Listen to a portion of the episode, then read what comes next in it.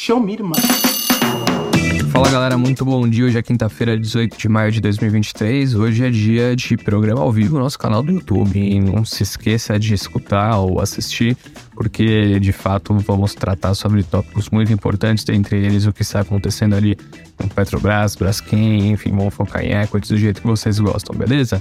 E os mercados mundiais amanhecem até operando levemente no campo positivo nessa manhã de quinta, com esperanças de que o presidente dos Estados Unidos, Joe Biden, e os líderes do Congresso americano se aproximem de um acordo para aumentar o teto da dívida dos Estados Unidos e evitar um default.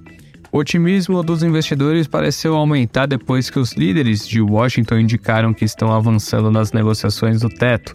Os principais mercados da Ásia subiram em bloco nessa quinta, seguindo o rally de Nova York após a declaração do republicano Kevin McCarthy, presidente da Câmara, de que um acordo sobre o teto da dívida para evitar o default em junho pode sair até o fim dessa semana.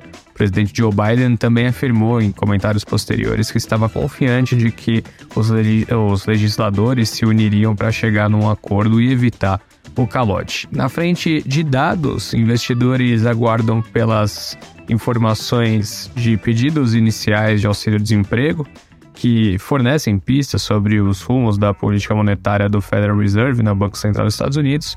E aqui no Brasil, a Câmara aprovou no dia de ontem uma urgência para apreciação do novo arcabouço fiscal por 367 votos a 102. Com isso, o texto pula algumas etapas de tramitação nas comissões temáticas e poderá ser votado diretamente em plenário na próxima semana. Olhando para a abertura, então, como eu adiantei, ganhos é, futuros de Dow Jones, S&P Nasdaq subindo 0,04, 0,2 e 0,19, respectivamente. Na Europa, praticamente tudo avança, tá? É, todos os índices mais relevantes estão operando em alta. Se olharmos para as commodities e aí com essa expectativa de acordo lá nos Estados Unidos, o dólar ganha força e pesa um pouquinho nas commodities, o Brent cai 0,27 a 76 dólares e 75 cents neste exato momento. E o minério em Singapura recua, mas em Dalian tem alta de 1,91 a 106 dólares e 18 cents. Para fechar, as criptos né, também se valorizam, o Bitcoin em alta de 1,85, recuperando o patamar dos 27 mil dólares, está 27,370. O Ethereum recuperando os 1.800, está 1.827 nesse momento, uma alta de 1,09.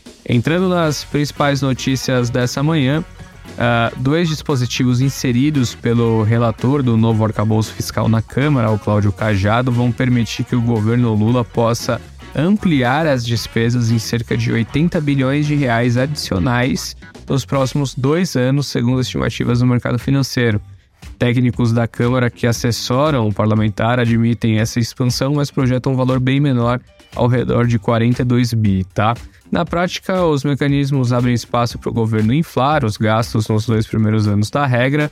Ao Estadão, Cajado afirmou que o dispositivo, é, enfim, esses dispositivos foram incluídos para compensar os efeitos da desoneração dos combustíveis em 2022 pelo governo Bolsonaro. Bom, vamos acompanhar esse tema, porque quanto mais gás, você sabe que o mercado tende a receber de maneira menos positiva. Adiante, a Light informou que a WNT Gestora de Recursos passou a deter uma participação equivalente a 21,8% do capital social da empresa. Trata-se do segundo aumento de participação da WNT na Light em menos de duas semanas. No dia 4 já tinha adquirido ali cerca de 37 milhões e 300 mil ações, né? correspondente ali a pouco mais de 10% do capital. E depois, no dia 11, foram mais 56 milhões que foram colocadas para dentro. A WNT, caso você não conheça, pertence ao empresário Nelson Tanuri. No início do mês, umas fontes ouvidas pelo broadcast davam como certo que Tanuri teria interesse em se tornar um dos principais acionistas da Light já teria inclusive um plano de recuperação para apresentar para os credores.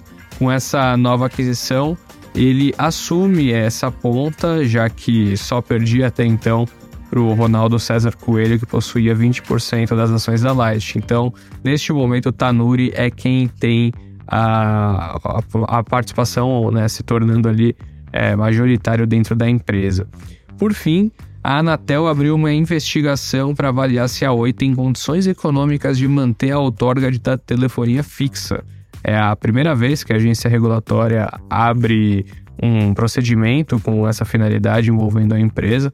O sinal vermelho se acendeu diante da constatação de que a dívida de 40 bilhões da Teles se tornou impagável, mas o fator determinante foi uma piora nos indicadores de serviços prestados pela operadora verificada a partir de reclamações de clientes, tá certo? Vamos acompanhar de perto também que fim vai levar, se vai cair na mão da Telebrás o um, um negócio da Oi, é, seria uma reviravolta muito curiosa e negativa, naturalmente, para a empresa.